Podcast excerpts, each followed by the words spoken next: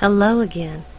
It's really nice to be back with all of you. And I want to say up front that I have tried for nearly two months to make this topic shorter. And after countless rewrites from many different angles, I've finally come to accept that it just can't be done. This is such a huge and mind blowing topic, and we discuss so many mind melting points, I just can't explain it any faster. Even as it is, I'm only pointing to the barest bones of them all. So, you are really going to get your money's worth with this one. And I wanted to encourage you to stay with me. Take them one by one. Don't skip around or jump videos because you will quickly end up being lost. Instead, get you something to drink and get comfortable here with me. And as you listen to each of these one by one, I truly think you won't be sorry.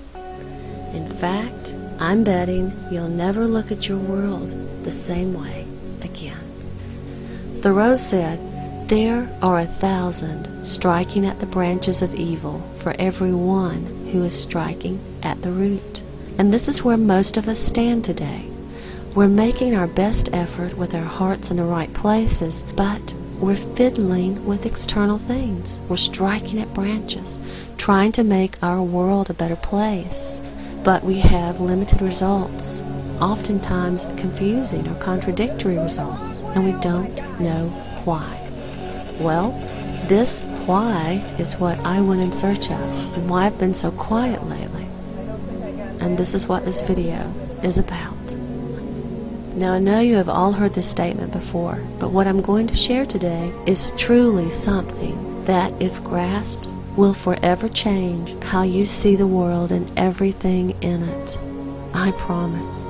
Even so, some of you listening here today will find this too tough of a cookie to swallow right now and you'll need to revisit it at a later date, and that's okay. Just do that. But for others of you who are ready, this will be an OMG moment.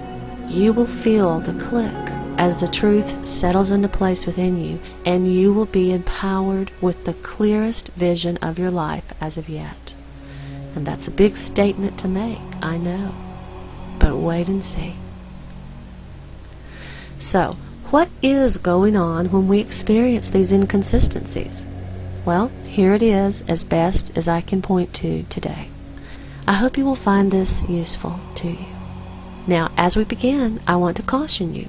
I want to warn you that every single thing I say is only a tool of expression. So please don't think that I am advocating any of these things or not advocating any of these things. And please don't become attached to any of these things. Just use them, hold them up like mirrors briefly, so they may help you see something that is actually beyond seeing with your normal way of thinking. But afterwards, lay them down, okay? Alright, here we go. We are not what we think we are. Truly.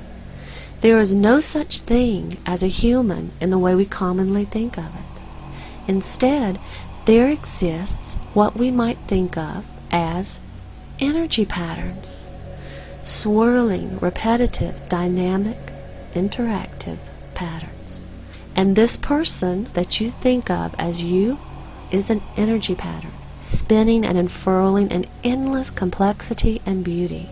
And beneath these transient patterns we spin is the universal pattern, the template that contains all possible versions of these patterns.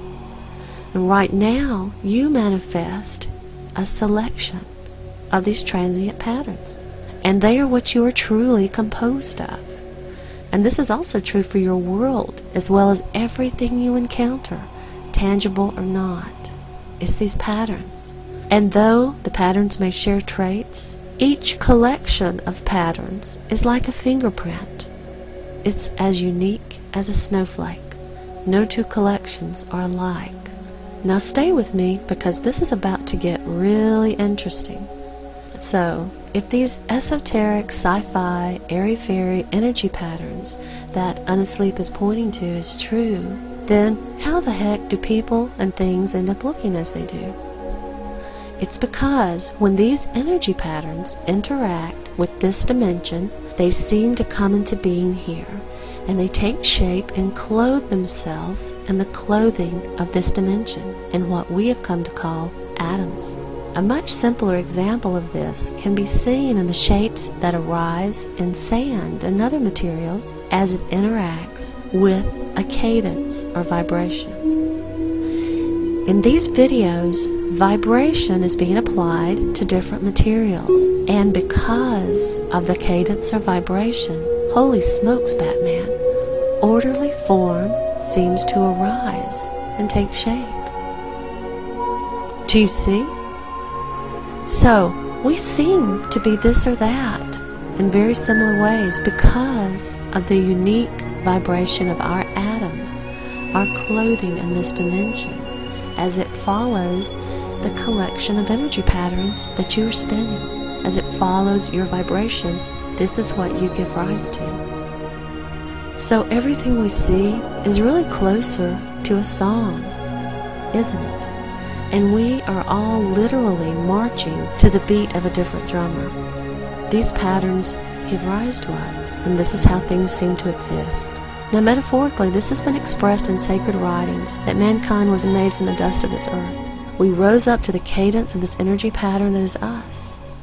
Then God formed man of the dust of the ground and breathed into his nostrils the breath of life, and man became a living being. It also says, By the sweat of your face you eat bread, till you return to the ground, because from it you are taken, for you are dust, and to dust you shall return. But it also says, The first man was from the earth, a man of dust. The second man is from heaven. So metaphorically, Adam was the first man, a man of dust, and the Christ within us all is the second man, a man of heaven.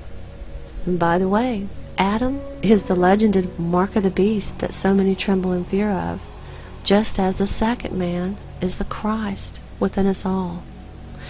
And while I'm referencing Christianity, I'll go ahead and say that it's been whispered in my ear that the even more dreaded mark of the beast, 666, is only a sign of incompletion. Seven is a magic number, not six, as then the seven metaphorical days of creation, which would be the completed stage. And we're not at 777 yet. We're still 666. This is the mark of the beast, the mark of the unawakened. That's what its mystery points to. Incompletion. A six out of seven for the Father, or the Source, or that which is. A six out of seven for the Son, or he who was born Adam of the earth and reborn Christ and a 6 out of 7 for the complete union with the Holy Spirit. So, anyhow, back on track. This seeming world and everything that seems to fill it is merely a demonstration of the transient expressive medium of this dimension, which is cadence and sequencing. And though it all seems quite real, it's all actually closer to a song or a rhythm. Or we could also look at a laser show because when we mix light with these other energy patterns that we call our bodies, then we get to add a whole spectrum of special effects onto it through our senses. And we can see and smell and taste and hear the laser show that we call our world. And it makes it all seem very, very real. It fooled me. How about you? Please join me in part two by clicking on the link at the end of this video.